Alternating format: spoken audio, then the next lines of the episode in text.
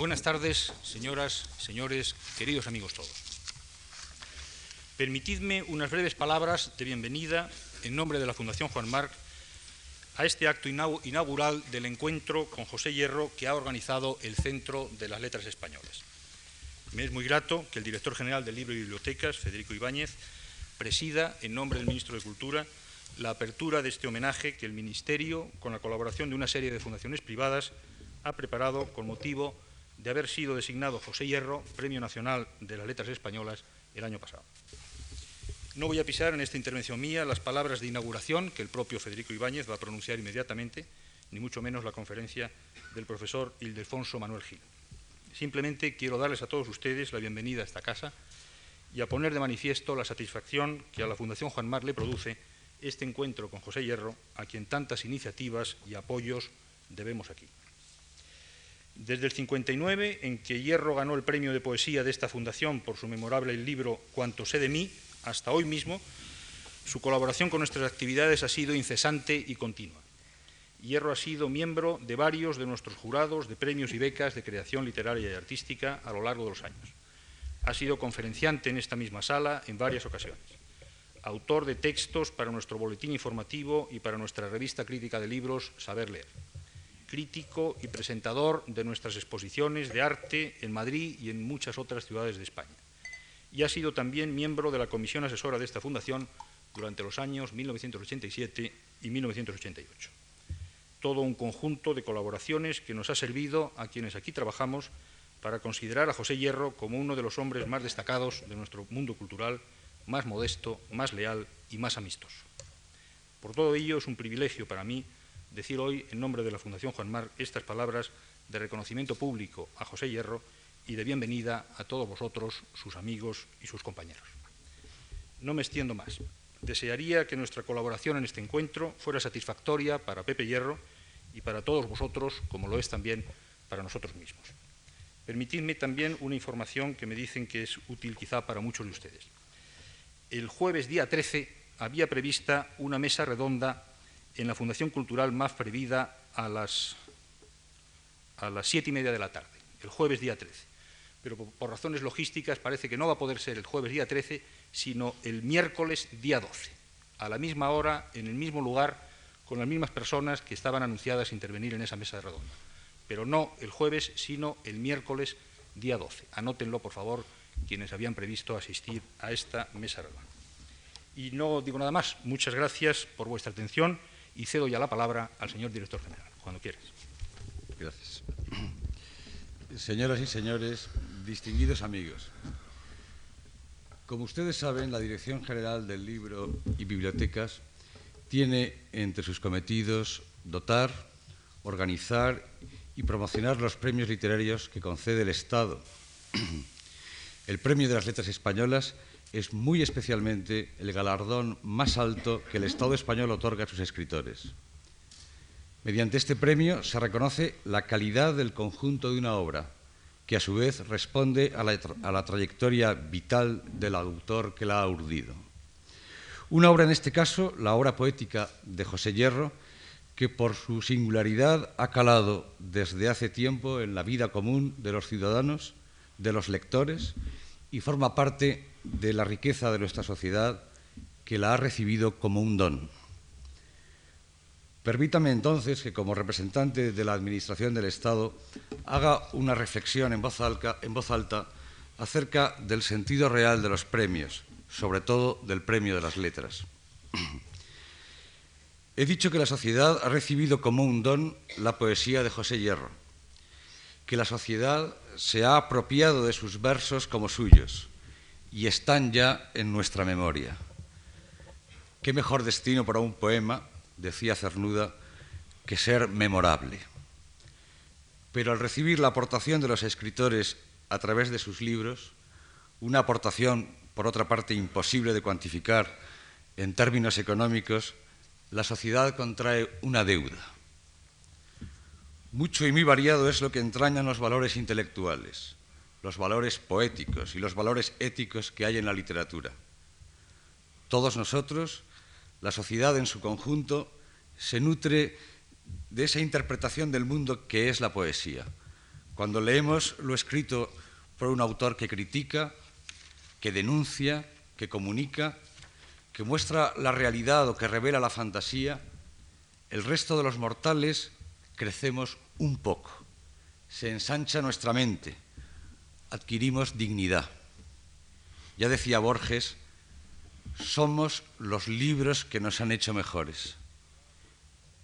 ¿No es, ¿No es, acaso una paradoja el hecho de que la sociedad crezca con la literatura y sin embargo en el fondo margine a los escritores? ¿No es injusto que la sociedad se dignifique por los libros y a veces manifieste indiferencia por los autores? Desde luego, en la sociedad de mercado, la escritura no está en el mismo nivel de reconocimiento público que otras actividades sociales integradas en el sistema productivo. La deuda que contrae la sociedad con los escritores está en el origen de los galardones que concede el Estado, en su calidad de representar a todos los españoles. Y es una deuda que hay que asumir como gratitud y como justicia.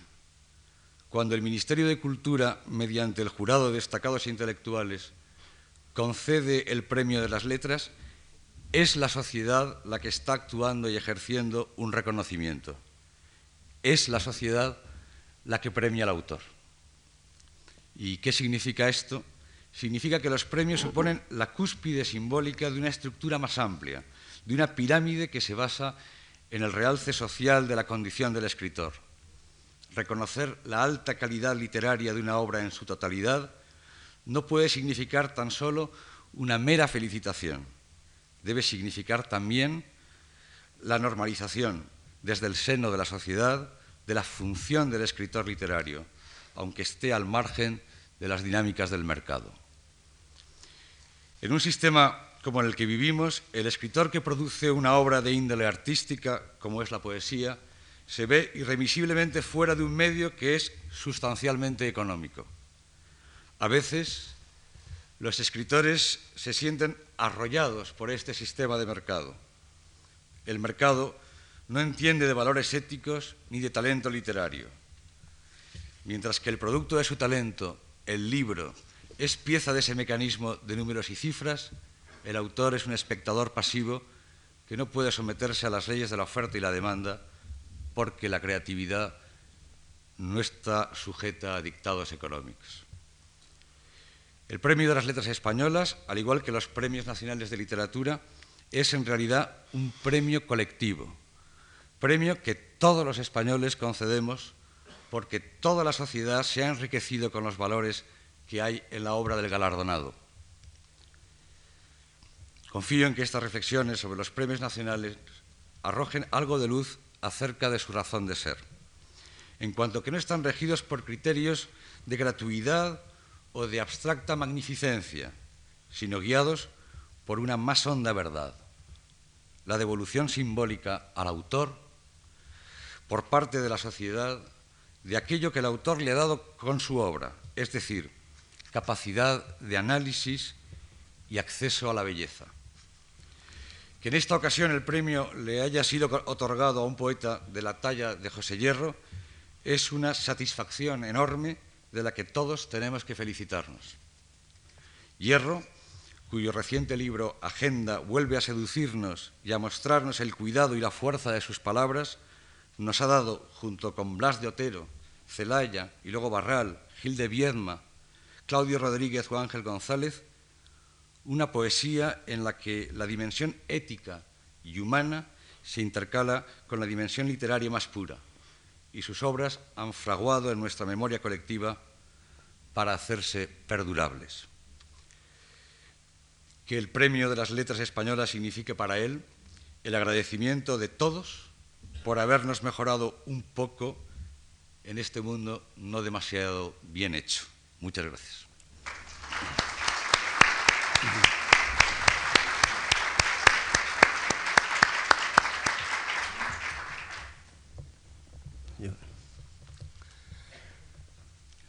Señor director general, señoras y señores, queridos amigos, cuando recibí eh, la invitación a participar en una de las mesas redondas programadas en este encuentro con José Hierro para homenajearle con un motivo concreto, el de haber sido Premio Nacional de las Letras de 1990, pero podría ser por un motivo que viene durando desde 1947, que es la publicación continuada, intensa, magnífica de su obra, yo me sentí eh, conmovido y emocionado. Un poco porque los que no vivimos en Madrid o en Barcelona eh, no estamos eh, acostumbrados a conectar con los grandes acontecimientos literarios. También y fundamentalmente por mi profunda admiración a José Hierro, admiración que dura ya más de 40 años, que me ha complacido siempre proclamar en alguna ocasión en, votos secretos, pero el votante puede decir siempre su voto, como fue eh, la antología consultada. Eh, tuve la suerte de coincidir con la mayoría en la eh, clasificación especialísima que, aunque no se hizo público, tuvo Pepe Hierro. Aunque yo sigo trabajando y bastantes horas diarias en una fundación cultural, acepté con verdadera alegría. Mi compromiso era escribir cinco folios y participar entre 10 y 15 minutos en una mesa redonda.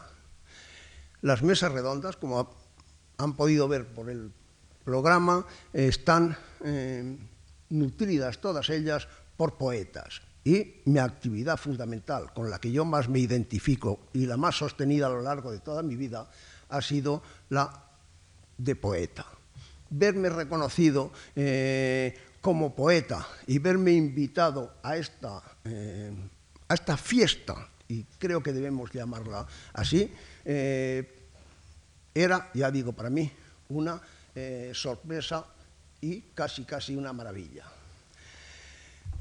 se me planteaba inmediatamente porque mi admiración no es, claro, está de lecturas, sino de lecturas y relecturas y relecturas, y en el primer momento vi lo difícil que me iba a ser elegir el poema que más me gustaría comentar. Inmediatamente vinieron a, a mi atención por lo menos 12 poemas y vi que Iba a necesitar bastante tiempo para decidirme, pero tenía muchísimo tiempo por delante. Sin embargo, las cosas se fueron complicando en medida eh, realmente terrible. Aumento de mi trabajo y una racha de mala salud en medio de la cual sucedió algo terrible para casi todos los que estamos aquí, que fue la pérdida de Ricardo Gullón. Un mes más tarde, justamente un mes más tarde, y estamos ya en el mes de marzo, perdonen ustedes que devore este tiempo, pero es que necesito, tal como yo entiendo eh, la obligación de alguien que se pone en contacto con el público, necesito explicar estas cosas antes de pasar al tema de la conferencia. Eh, recibí de un querido amigo, recibí una llamada telefónica. Y en esa llamada telefónica se me decía que, dado que la conferencia inaugural de estos encuentros la iba a pronunciar Ricardo Bullón, era necesario buscar otro conferenciante y me pedían a mí que fuera yo quien diese esta conferencia. Esta vez me sentí realmente confuso, tristísimo y envuelto en aprensiones. Intenté excusarme, abrumado de tener que defenderme contra una invitación que me honraba tanto.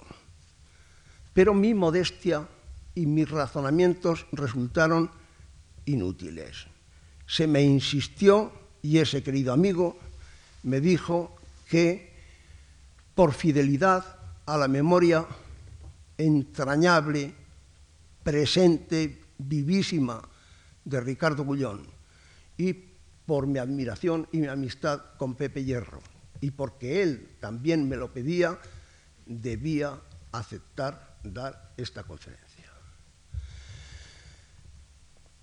Acepté con grandes reservas, pero acepté. Mi participación anterior, tal como estaba mm, planteada, era la de un poeta y cinco folios y comentario de un poema, es decir, algo realmente eh, que no exigía un esfuerzo ni la inversión de un tiempo del que ya no disponía. Pero acepté, acepté por las razones que ellos me habían hecho ver y que podían más que mi modestia, porque por de pronto esto suponía algo que es muy importante. En la mesa redonda yo era un poeta, indudablemente. Soy un poeta. No se me atribuía ninguna eh, super, eh, una condición que yo no reuniese. Pero aquí ya venía como profesor. En el programa, Ildefonso Manuel Gil, profesor.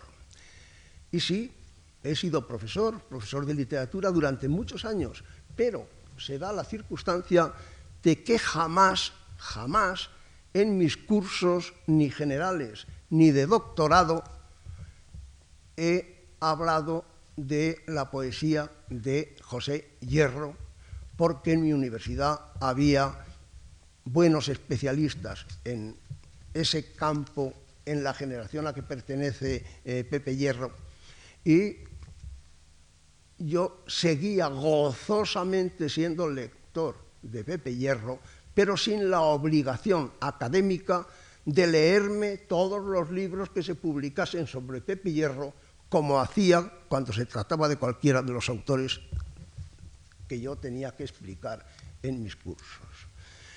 Entonces, eh, estoy aquí cumpliendo un deber y además lamentando profundamente y pidiendo perdón a Pepe Hierro y a todos los demás, pensando en lo que ellos se pierden con la enorme desgracia, pérdida añadida a la desgracia en sí, de que Ricardo Gullón, que es insustituible, vaya a ser sustituido por mí, que no tengo ni el crédito de haber estado trabajando años sobre la poesía de José Hierro.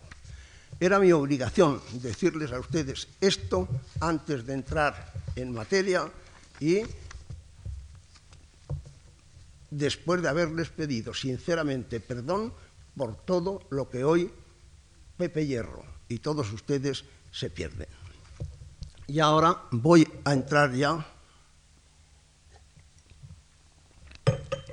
en mi tema. Romancero de José Hierro.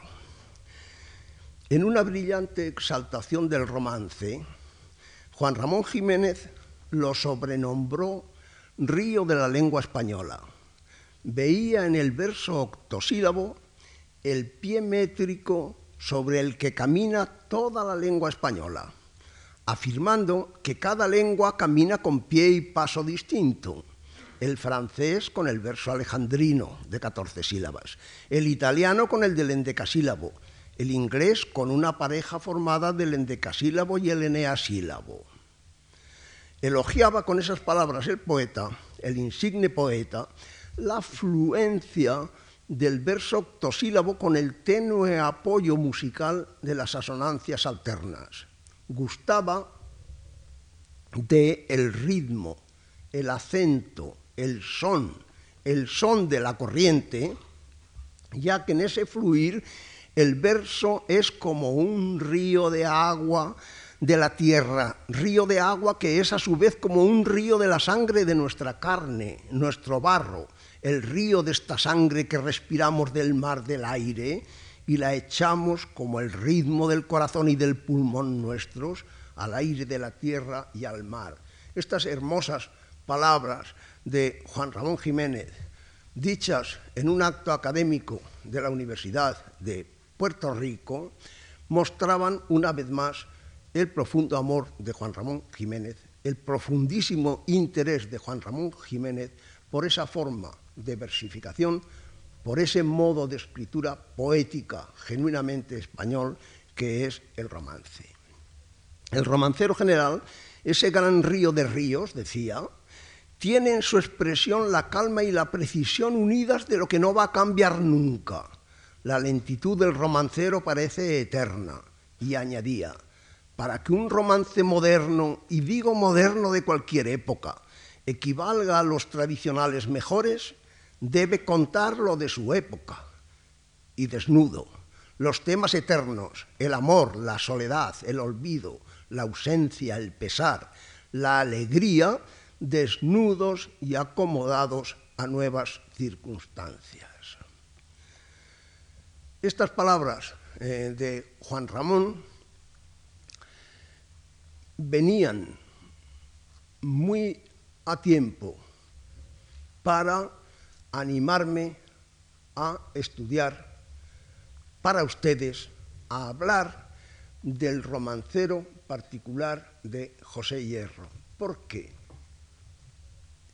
Todos estos precisos y bellamente expresados datos, datos, cualidades que Juan Ramón veía en el verso octosílabo, en el romance, yo los veo, todos los vemos, pero casi casi precisión por precisión, los vemos en el romancero de José Hierro. Y quiero aclarar, naturalmente, que romancero de José Hierro, romancero particular, lo empleo esta terminología siguiendo a Juan Ramón Jiménez, a quien gustaba mucho hablar del romancero particular de un andaluz sin nombrarse eh, a sí mismo.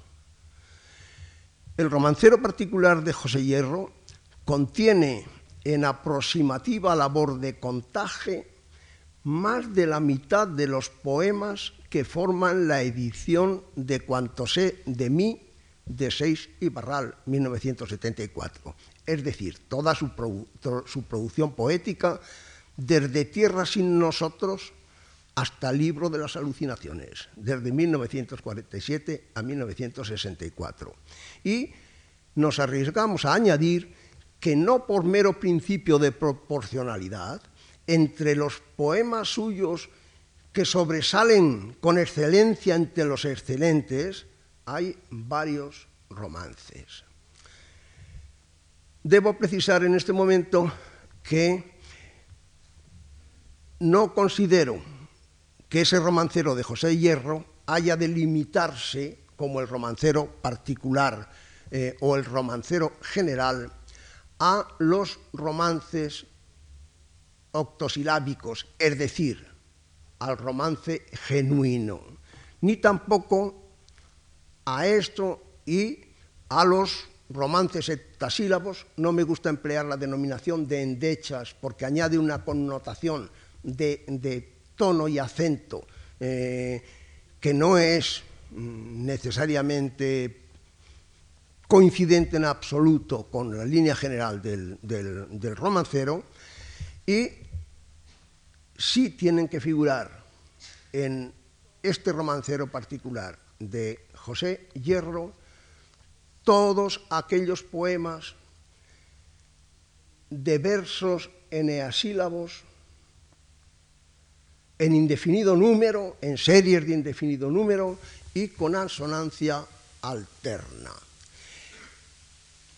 No hay mm, ninguna diferencia definitiva entre el octosílabo y el eneasílabo dentro de la tradición de la poesía española en sus momentos eh, primitivos. Se mezclaban los versos de nueve, de ocho y de siete sílabas en la misma obra con una tremenda eh, naturalidad y sin que nuestro oído hoy mm, perciba las disonancias. Eh,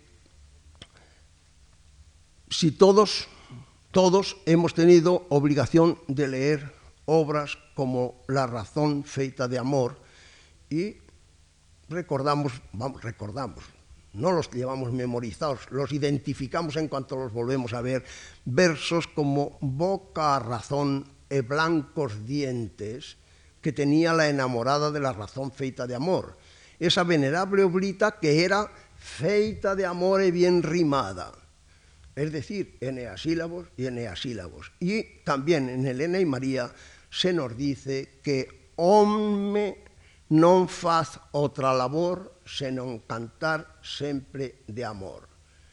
El eneasílabo era entonces hermano, casi casi gemelo, del octosílabo.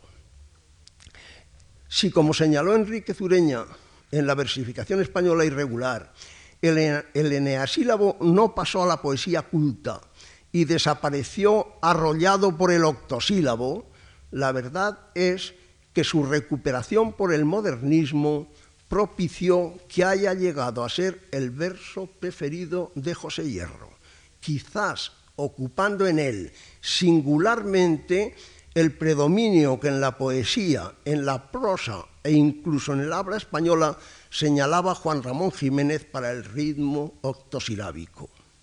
Incluso en los poemas en verso libre, los de esa edición y los del recentísimo Agenda, por cierto, libro tan de mi gusto y ya tan fuera de este mi tema, en mucha de la musicalidad, del bello ritmo de esos hermosos poemas, digo, subyace su fiel frecuentación del verso eneasílabo, compartida en esos mm, poemas en verso libre, compartida mm, casi a partes iguales con el endecasílabo y el heptasílabo.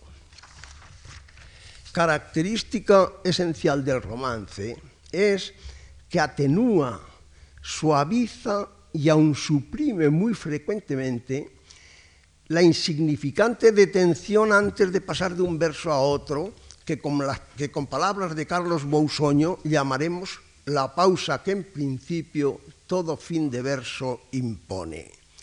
Gracias a su fluidez, evita la dureza de, esa pausa, gracias al discurrir, al suave discurrir que le dan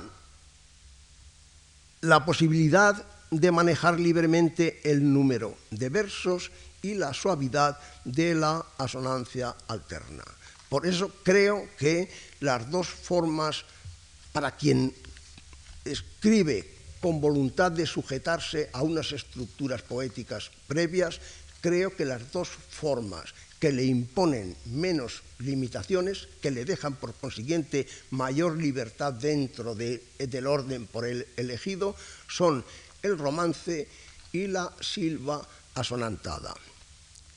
El romance entendiendo por él no solo el genuino de ocho sílabas o los romancillos de siete y de seis, sino también los versos eneasílabos cuando están ordenados con este sistema, con esta leve estructura de la asonancia alterna y la no formación de estrofas. Eh,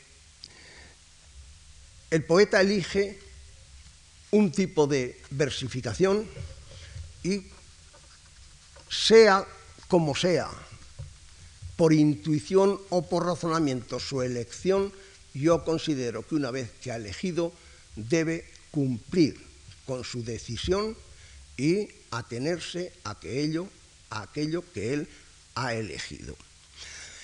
De los problemas de la creación poética, de las compensaciones y las sobrecargas de la escritura poética, eh, Pepe Hierro, José Hierro, ha escrito muy lúcidas y bellas palabras en distintas ocasiones y ya desde año muy temprano desde años muy tempranos en el comienzo de su carrera. En el prólogo suyo a la edición de sus poesías completas, que en 1962 hizo Vicente Giner, establecía, y esto ha hecho correr bastante tinta, establecía el poeta eh, dos caminos para su poesía, el reportaje y, la alucinación. Todos ustedes, admiradores de, Pepe Hierro, eh, conocen muy bien este problema. Este tema no es un problema.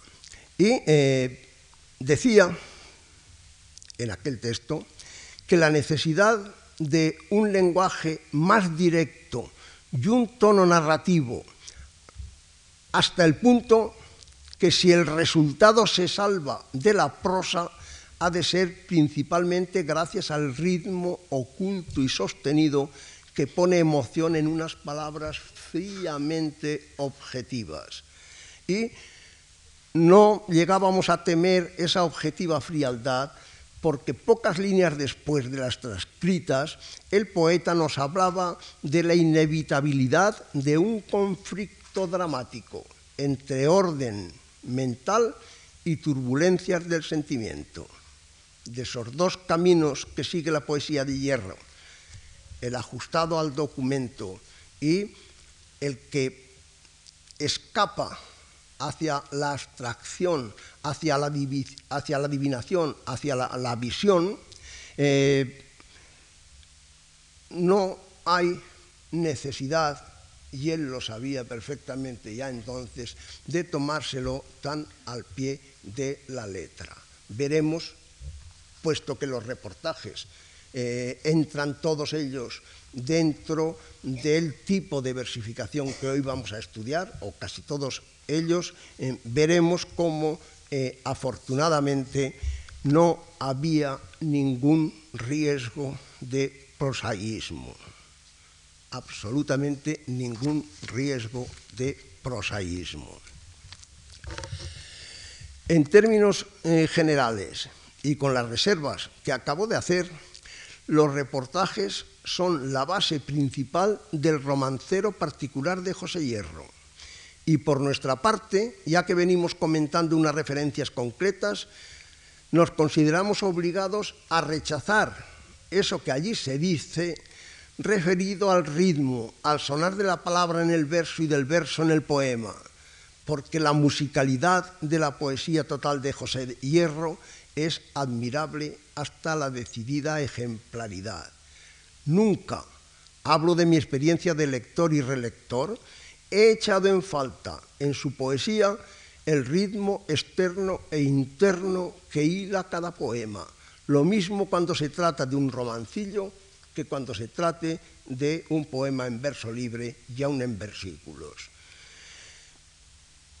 Y esa musicalidad, esa armonía íntimamente unida al sentido hondo y profundo del verso se da siempre, siempre en la obra de Pepe Hierro, incluso cuando nos parezca que ha comenzado el poema con una serie directísima de connotaciones. Pienso en el requiem, recuerden ustedes el requiem, y el requiem, los primeros versos, decimos, pues esto podría haberse escrito en, prosa, y seguimos leyendo y empezamos a ver cómo de las palabras del requiem, es decir, de cada verso del requiem, en el romance, el poema o en el verso, en el la estructura comparable al romance, el, verso, el, verso, el, progreso se hace no mm, por conjuntos como en la poesía sometida a estrofas, sino en una solución continuada, como si alguien se deslizara sin levantar, sin levantar eh, los pies. Y eh, creo que en cuanto a musicalidad se refiere, empleo musicalidad en el sentido más, más, más elemental y más mm, generalmente comprensible, eh, creo que más bien podría darse, para mí no se da, más bien podría darse en algunos poemas, muy pocos, una abundancia de música. No llega a ocupar el primer plano del poema porque José Hierro es un gran poeta, pero está en el límite, en el límite en que la musicalidad podía haberse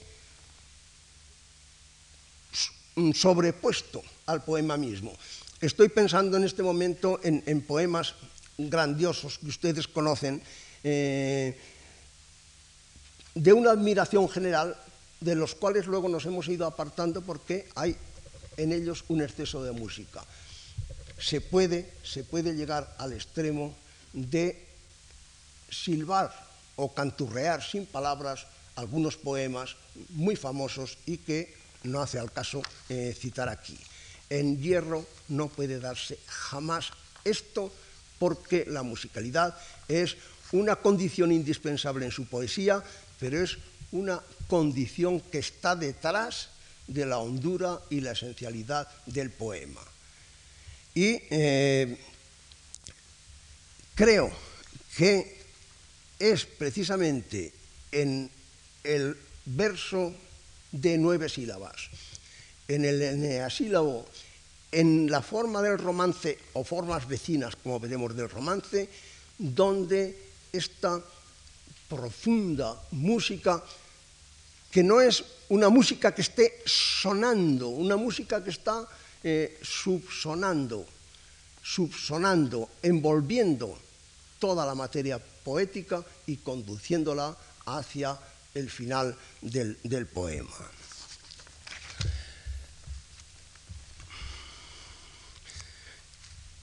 Vamos a hacer referencia a algunos de estos poemas y a cómo cada uno de los libros de José Hierro ha ido contribuyendo a ese supuesto romancero particular.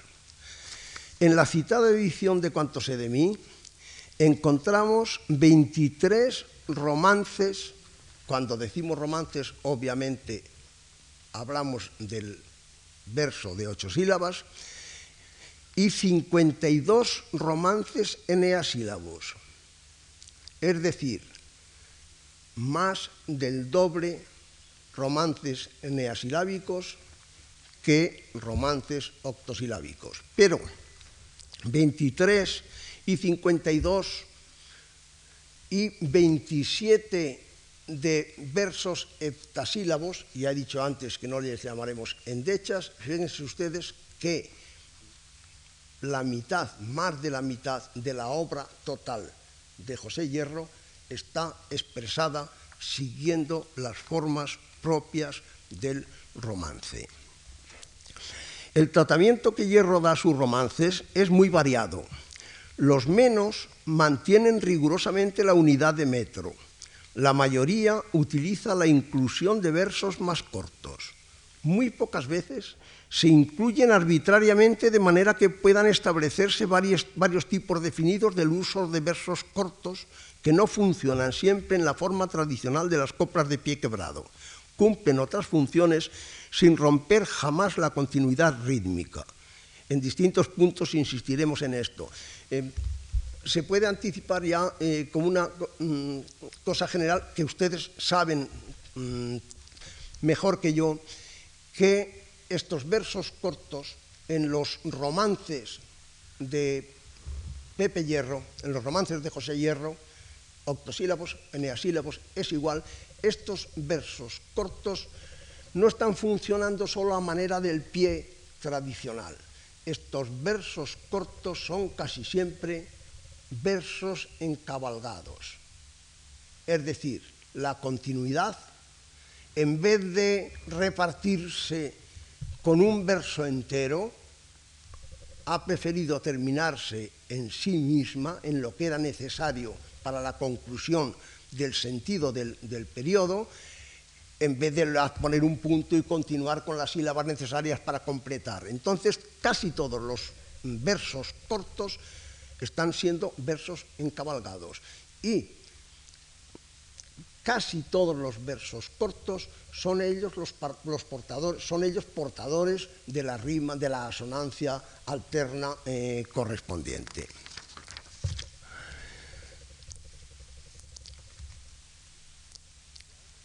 El primer, la obra poética de Hierro que citaremos siempre por la edición Cuanto sé de mí, comienza con un poema de 46 versos eneasílabos, con asonancia EE en los pares. La estructura, esa es como digo la que va a predominar en las poesías completas del autor. Y comienza, por consiguiente, su obra con un poema de este tipo. El primer libro inicia ya el primer futuro hipotético romancero de José Hierro. El poema se titula entonces, es de tan concentrada sencillez como belleza, hermosa presentación de la llegada del prodigio, revelación de la poesía.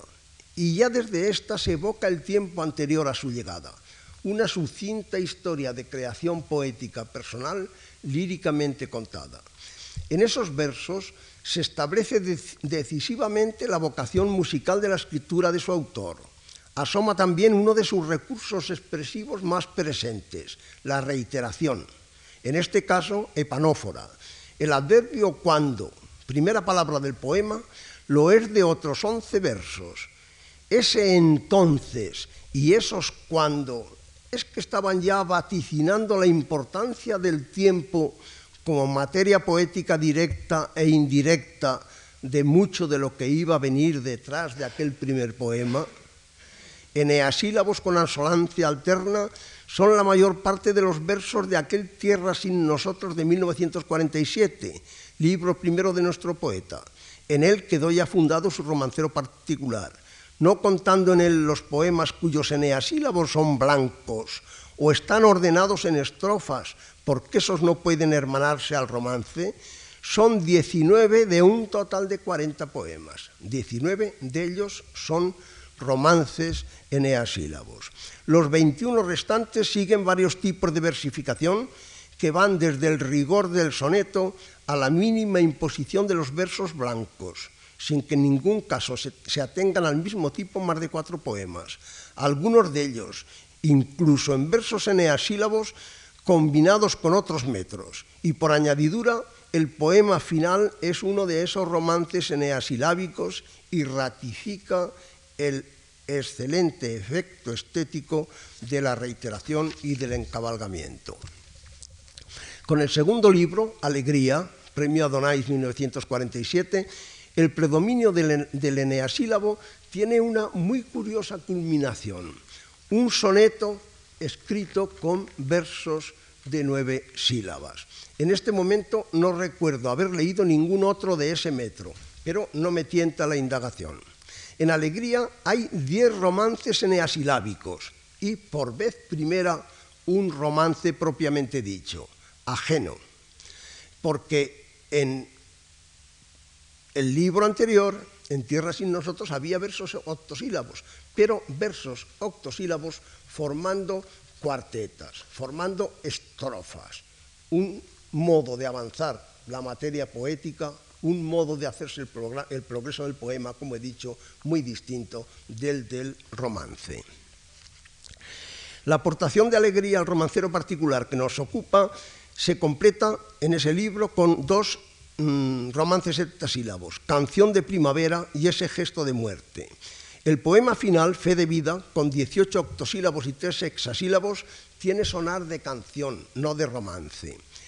Eh, es de gran interés, curioso, el hecho de que es la primera vez que aparece convertida en palabra poética, convertidas en palabras poéticas, el nombre y el apellido eh, del, poeta. Esto sucederá eh, algunas veces más.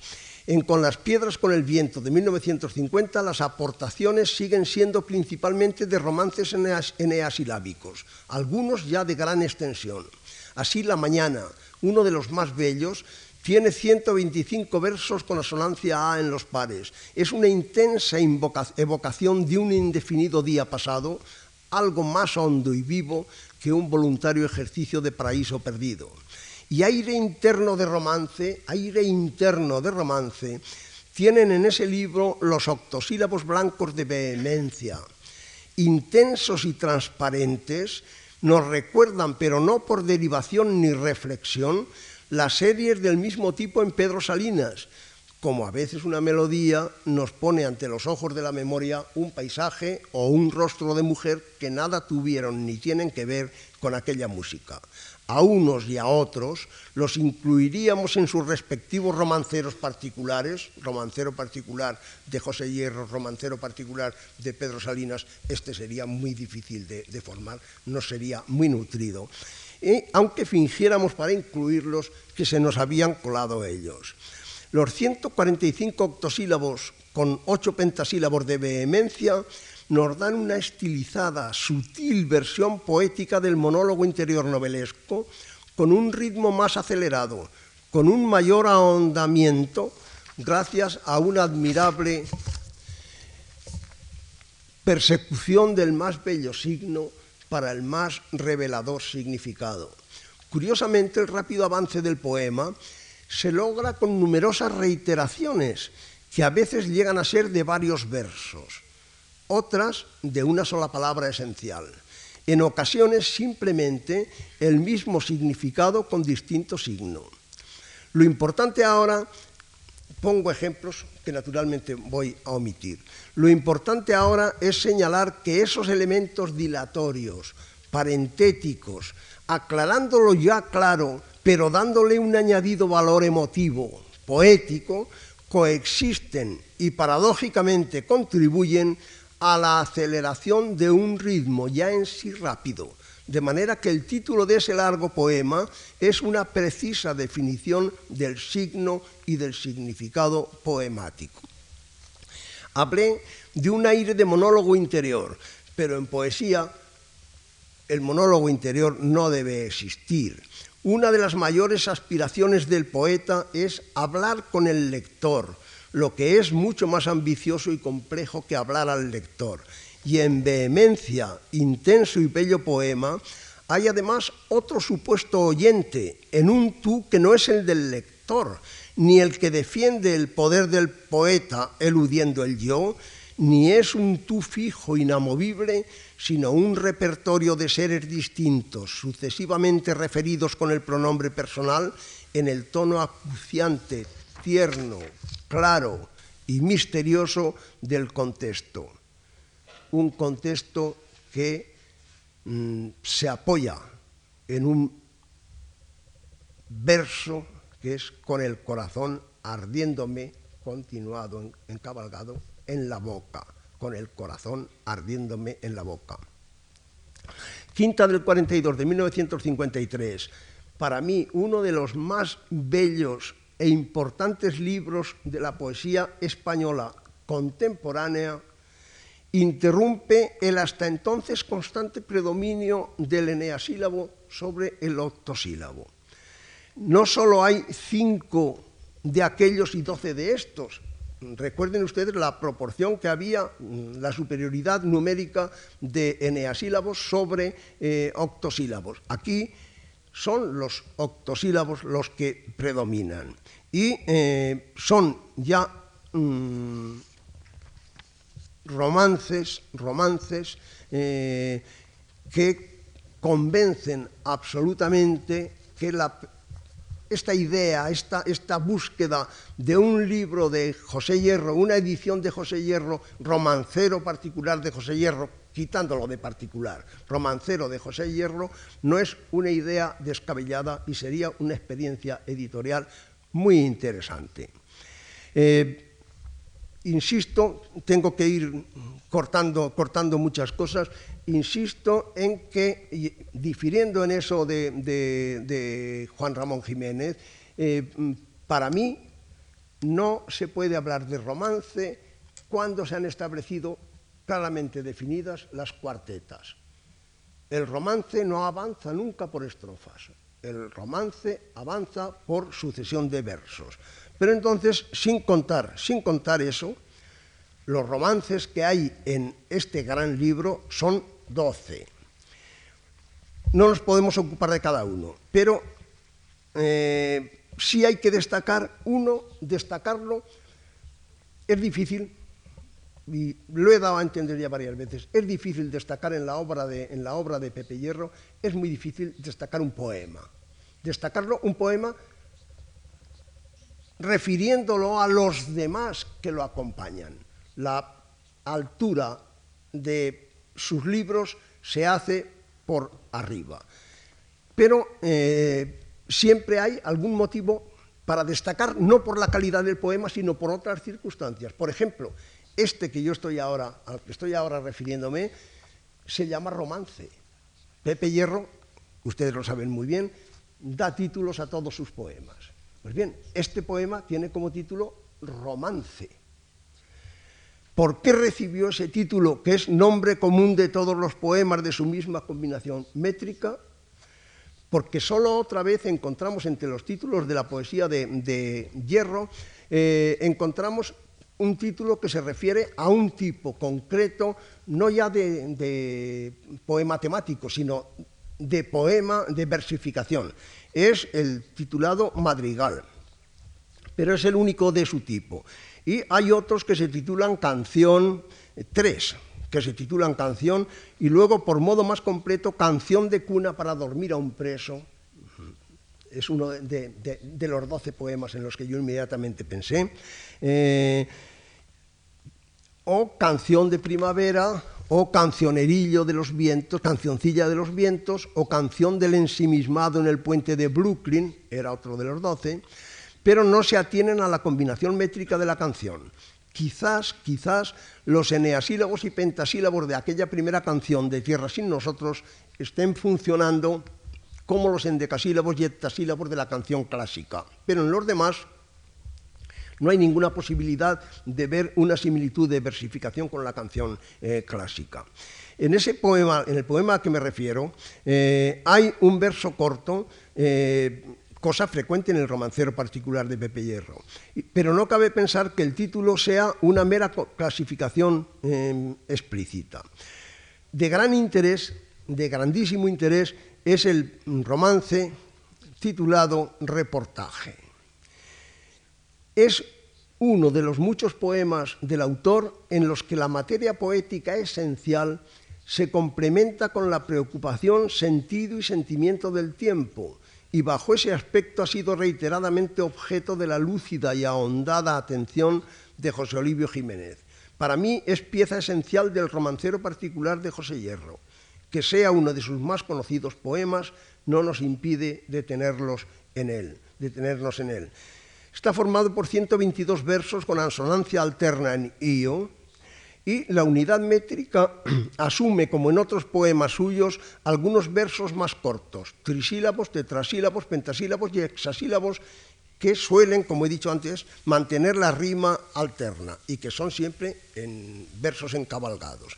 A veces, pero más bien raramente, los versos cortos vienen a romper la alternancia dando a la palabra dominante en ese verso un relevante tono de gravedad, emotiva. Eh, sería estupendo que todos nos supiéramos el, poema de memoria. Eh, sería mm, envidiable la memoria que pudiera retener 125 versos y tantísimos otros versos de la misma calidad que ellos en la obra poética de, Pepe Hierro. Pero mm, necesito leerles a ustedes y mm, yo casi agradecería que, alguien, si el señor director general fuera tan amable, que alguien en algún momento me dijese que ya está bien yo no, puedo estar mirando al reloj y mirando, a, y mirando a, los folios porque entonces la cosa será más duradera. Pero me veo en la necesidad, para, lo que voy a hablar, me veo en la necesidad de ir leyendo fragmentos del, poema. Eh, pido perdón también por, mm, estropear mm, la, musicalidad de ellos. Desde esta cárcel podría verse el mar seguirse el giro de las gaviotas, pulsar el latir del tiempo vivo. Esta cárcel es como una playa, todo está dormido en ella, las olas rompen casi a sus pies. El estío, la primavera, el invierno, el otoño son caminos exteriores que otros andan, cosas sin vigencia, símbolos mudables del tiempo. El tiempo aquí no tiene sentido. Esta cárcel fue primero cementerio, yo era un niño y algunas veces pasé por este lugar, sombríos cipreses, mármoles rotos, pero ya el tiempo podrido contaminaba la tierra. La hierba ya no era el grito de la vida. Una mañana removieron con los picos y las palas la frescura del suelo y todos los nichos, rosales, cipreses, tapias perdió su viejo latido. Nuevo cementerio alzaron para los vivos. Vean ustedes un caso claro del verso corto que eh, va a dar una de las palabras esenciales del poema. Este eh, pentasílabo encabalgado, primero de los versos cortos de reportaje, separa dos mundos incompatibles, radicalmente opuestos. La cárcel real está inscrita en un espacio informe, inconmensurable, una prisión más amplia que es el vacío temporal. Quienes allí habitan están muertos, de otra manera que los del antiguo cementerio para los otros muertos. Está en tal condición quien nos va diciendo las palabras del poema. Y ya en este punto debemos señalar la especial correlación del poema que estamos comentando con otros del autor. Canción de cuna para dormir a un preso, Los andaluces, quizás también a un lugar donde viví mucho tiempo y, desde luego, a otro de los doce poemas, eh, Historia para muchachos son poemas de distintos eh, tiempos, como ustedes, los buenos lectores de, Pepe Hierro, eh, saben. En todos ellos, en todos estos poemas, hay una cárcel, aunque no sea siempre la misma cárcel identificable de reportaje, ni sea siempre el hombre llamado José Hierro el preso del poema. Con una demasiado fácil ayuda de don Eugenio Dors diremos que el poeta ha eliminado la anécdota para darnos plena, hermosa y conmovedora la categoría. Aquel cementerio sobre el que se edificó esta cárcel es real, aunque bien pudiera parecer un espacio poético creado para subrayar el vacío temporal, la alienación vital del preso que está muerto sin serlo, distinto en eso a la vez de, lo que están, de los que están fuera, de los externos que siguen siendo criaturas del tiempo y están en él, y de los muertos de las antiguas sepulturas. Los presos han sido desalojados del tiempo y como fuera de él no puede haber criaturas vivas, son muertos temporales, muertos en pie, seres insólitos en un mundo extranormal. Y el niño de los versos 16-18 era Pepe Hierro. Por tanto, el hablante del poema, en definitiva, ¿quién sino? Eh, por muy ficcionalizado que pueda estar.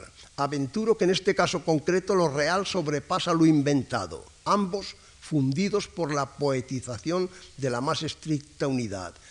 Desde esta cárcel podría tocarse el mar, mas el mar, los montes recién nacidos, los árboles que se apagan entre acordes amarillos, las playas que abren al alba grandes abanicos, son cosas externas, cosas sin vigencia, antiguos mitos, caminos que otros recorren, son tiempo y aquí no tiene sentido. Fíjense ustedes, ahí hemos tenido dos versos cortos en este, en este mm, pasaje, en esta serie. Grandes abanicos que ha cerrado armónicamente un periodo, eh,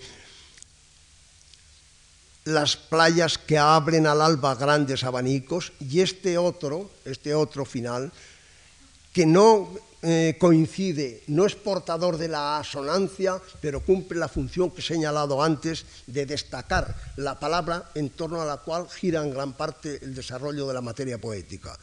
Son tiempo, y aquí no tiene sentido. Por lo demás, todo es terriblemente sencillo. El agua manantial tiene figura de fuente, grifos al amanecer, espaldas desnudas, ojos heridos por el alba fría. Todo es aquí sencillo, terriblemente sencillo. Establecidos en el poema, pues, un tiempo y un espacio tan aislados en sí mismos que niegan cualquier vinculación con otros lugares o tiempos, se logra la máxima concentración en lo esencial de una, vividura humana, estado de sentimiento, de pensamiento y de sensación en una muy peculiar situación extrema, de la cual, insistimos, se han suprimido las quizás en otro orden más relevantes circunstancias, dejando solo cuanto era apto para ser transmutado en poesía, en emotiva y grande poesía con la atemporalidad de la creación artística verbal.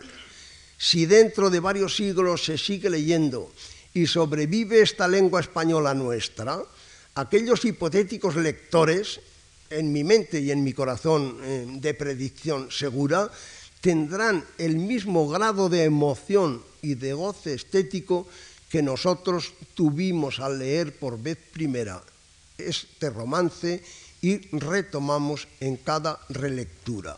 Ellos, los supuestos lectores futuros, no necesitarán ningún otro apoyo que lo escrito y lo sugerido, pero nosotros me permitiré concretar asumiendo toda responsabilidad. Yo, yo, no quiero renunciar a esos valores añadidos que nacen de la historicidad particular y general de ese poema, sobre todo teniendo en cuenta que el goce estético no disminuye con el acrecentamiento de la emoción. Esa situación extrema individual se origina en otra extremosidad colectiva que actualizaba una categoría humana tópica, reflejada durante milenios en la literatura, desde la tragedia y la poesía hasta el melodrama, desde la novela buena a la infraliteratura de la novela por entregas y los seriales de radio y televisión, la condición humana de inocente perseguido, de víctima inocente, que es en su escueta versión una anécdota terriblemente real. En esa situación, la única evasión posible es la abstracción, la sobrerealidad de unos hechos imaginados o la entrada en la ciudad libertaria del sentimiento milagrero. En el instante mismo de esa, ilusoria, evasión, esta es para el evadido completamente real, tan real como su absoluto desamparo. Y así las horas, y así los años, y acaso un tibio atardecer del otoño hablan de Jesús. Sentimos parado el tiempo. Jesús habló a los hombres y dijo, bienaventurados los pobres de espíritu. Pero Jesús no está aquí. Salió por la gran vidriera, corre por un risco, va en una barca con Pedro por el mar tranquilo. Jesús no está aquí. Lo eterno se desvae y es lo efímero, una mujer rubia, un día de niebla, un niño tendido sobre la hierba, una alondra que rasga el cielo. Es lo efímero eso que pasa y que muda, lo que nos tiene prendidos. Sed de tiempo, porque el tiempo aquí no tiene sentido. Más atenuada pero en perfecta armonía con la realidad es la evasión en el recuerdo.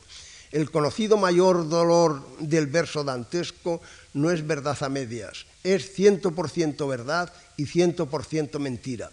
Pero la evocación de sencillas costumbres, de elementales ritos cotidianos, trae en sí misma la evidencia de que al otro lado, fuera de estos muros, siguen sucediendo aquellas pequeñas cosas que significan simplemente vida. Un hombre pasa, sus ojos llenos de tiempo, un ser vivo dice, cuatro, cinco años, como si echara los años al olvido. Un muchacho de los valles de Liébana, un campesino, parece oírse la voz de la madre, hijo, no tardes, ladrar los perros por los verdes pinos, nacer las flores azules de abril, dice, cuatro, cinco, seis años, sereno como si los echase al olvido. El cielo a veces azul, gris, morado o encendido de lumbres, dorado a veces, derramado oro divino de sobra sabemos quién derrama el oro y da al lirio sus vestiduras, quién presta su rojo color al vino, vuela entre nubes, ordena las estaciones, caminos exteriores que otros andan. Aquí está el tiempo sin símbolo, como agua errante que no modela el río.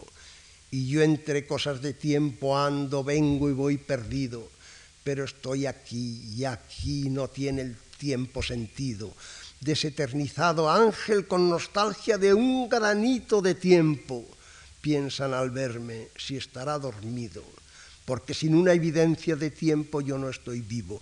Desde esta cárcel podría verse el mar, yo ya no pienso en el mar, oigo los grifos al amanecer, no pienso que el chorro me canta un frío cantar de fuente, me labro mis nuevos caminos para no sentirme solo por los siglos de los siglos. El poema ha llegado eh, a su final estremecedor y estremecido.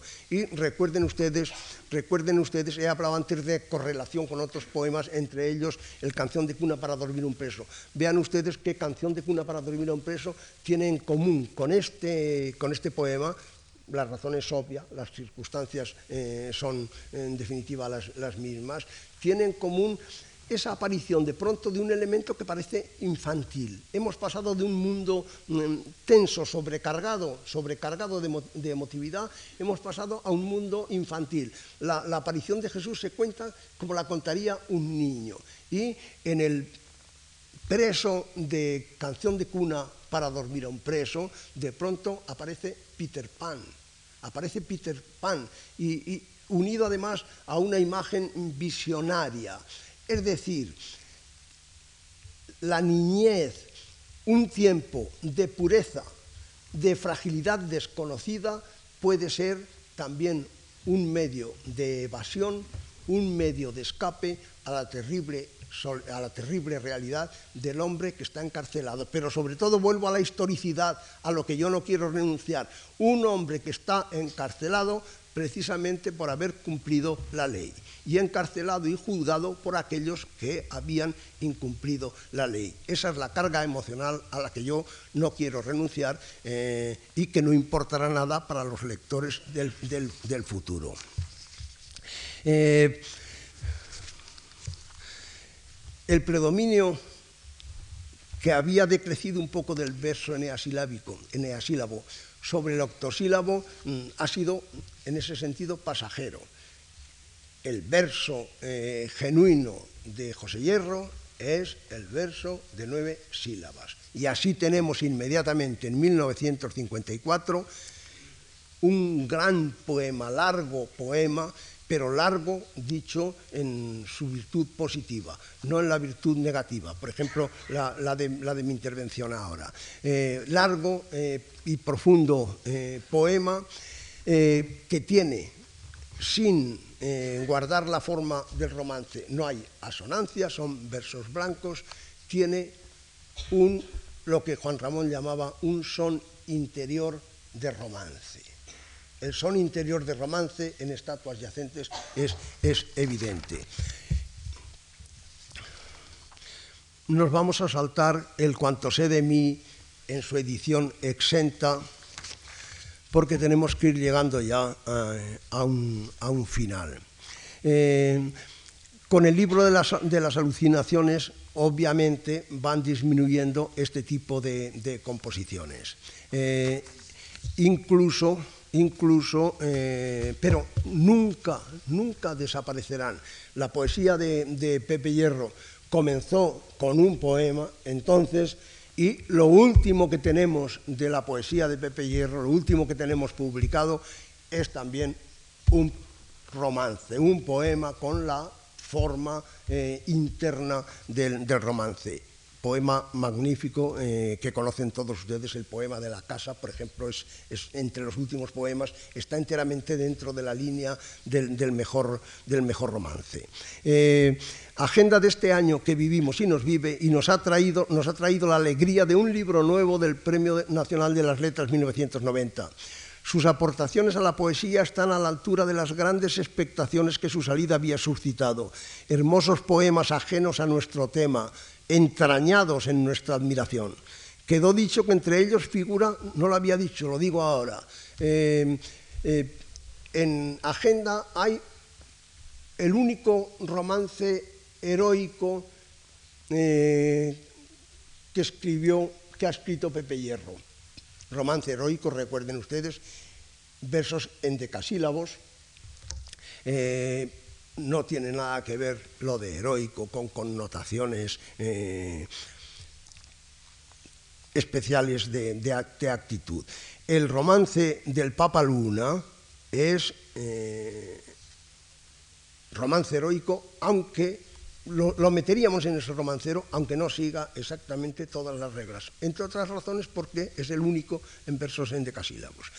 Y en, este libro, eh, para concluir, está ese poema, epílogo La casa, al que me estaba refiriendo. Está muy cerca de sus mejores romances eneasilábicos, muy cerca porque se separa de él el que no tiene asonancias alternas. Sin embargo, formado por 55 versos, el final cierra el poema y el libro con sus solas cinco sílabas que sintetizan e intensifican la experiencia emocional cantada.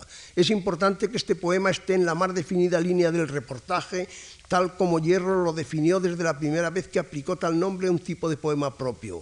El poema La Casa, como todos sus hermanos, es naturalmente un canto. Como si fuese, y estamos seguros de que no lo va a ser, el epílogo decisivo de la poesía total de su autor, no es sólo un fiel repertorio de su escritura poética, sino una síntesis estética de la criatura humana, como tal criatura del tiempo que es José Hierro. El romancero de José Hierro, con sus tipos métricos dominantes, yendo de mayor a menor número de presencias, eneasílabos, heptasílabos y octosílabos, pasa de 130 romances y cuenta con varios millares de versos, limitándolo tan solo a los poemas formados por indefinidas series con asonancia alterna. Eh, no es arbitraria nuestra inclusión de poemas con las ligeras variaciones de un número escaso de versos. Eh, recuérdese que en los esquemas métricos de comedias clásicas no se vacila en clasificar como romances a series en las que se incluyen algunos versos, incluso de mayor medida que el octosílabo. Valgan de ejemplo las quejas de Tisbea en la jornada primera del burlador de, de Sevilla. Que se edite como tal o no la existencia del romancero de José Hierro es, por gran fortuna, una hermosa realidad y es la mejor prueba de la excelente salud que sigue teniendo la forma más característica de la poesía española. En su cadencia ancha, sosegada, saltarina a trechos, reconocemos lo que Juan de Valdés elogiaba en el romancero tradicional, aquel su hilo de decir que va continuado y llano. Muchas gracias.